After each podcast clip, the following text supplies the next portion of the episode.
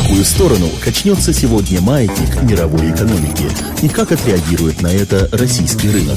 Повлияют ли внешние экономические факторы на ваше благосостояние? Личные деньги. Как правильно распоряжаться деньгами? Все нюансы семейных финансов в нашей постоянной рубрике разбирает Владимир Савинок, гендиректор консалтинговой компании «Личный капитал». Валюты, почему постоянно меняются их курсы?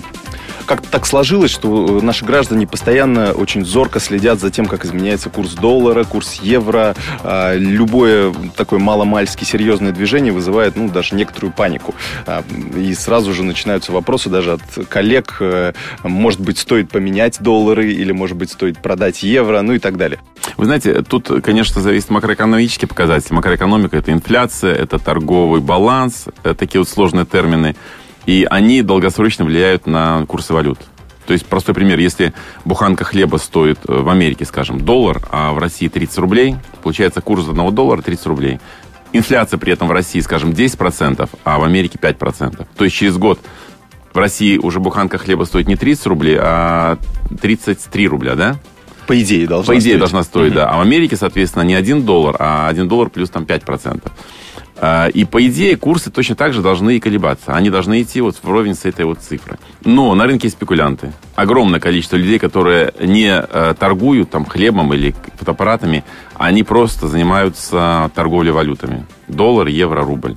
И вот именно спекулянты, они в краткосрочной перспективе, там, скажем, месяц, год, два, они влияют на курсы валют. То есть долгосрочно влияют макроэкономические показатели, торговый баланс, как торгует страна, как там ситуация с инфляцией в стране.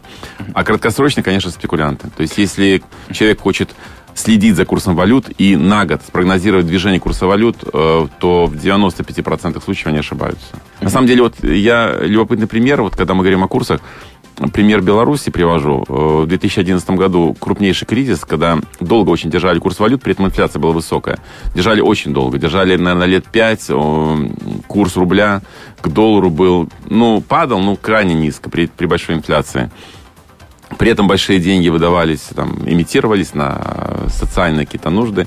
И вот в 2011 году эту систему прорвало. То есть курс сразу упал на 300%. То есть в три раза упал.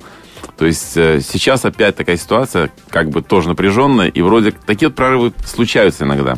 То есть э, в любом случае сейчас, если сравнивать как раз делать аналогии с Беларусью, то в России тоже вот накапливается вот этот э, должок, грубо говоря, рубля перед долларом. Вполне возможно. Вполне возможно, да, что вот в данном случае есть задолженность курса рубля перед долларом, и по идее он должен упасть, припасть курс рубля. Я не говорю, что там какое-то массовое, там огромное будет падение, но зная, что в любом случае влияют другие факторы на рынок, я, то, о чем мы, э, может быть, ранее говорили, стоит держать деньги в разных валютах. А как лучше разделить э, свою кубышку между разными валютами? Ну, если мы говорим не о каких-то конкретных накоплениях, а если говорим э, ну, о заначке на черный день. Если мы говорим даже о заначке, то я считаю, что вот учитывая то, что мы сказали ранее, и э, учитывая то, что инфляция в Европе, в Америке меньше, я с ней рекомендую делить 40, 30, 30. То есть 40%, 40% доллары, 30% евро и 30% рубли. И долю евро я тоже уменьшаю, даже, может, 50 долларов. Долю евро уменьшаю просто потому, что вот сейчас такая непонятная ситуация с этой зоной евро и с тем, что будет. Чисто по этой причине. Хотя, и когда ситуация была нормальная, то есть доллар и евро в равной пропорции мы держали.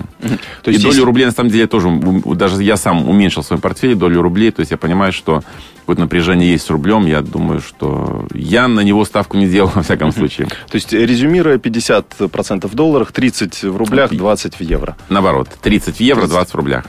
Или по 25, 25 рублей, 25 евро, таким вот образом.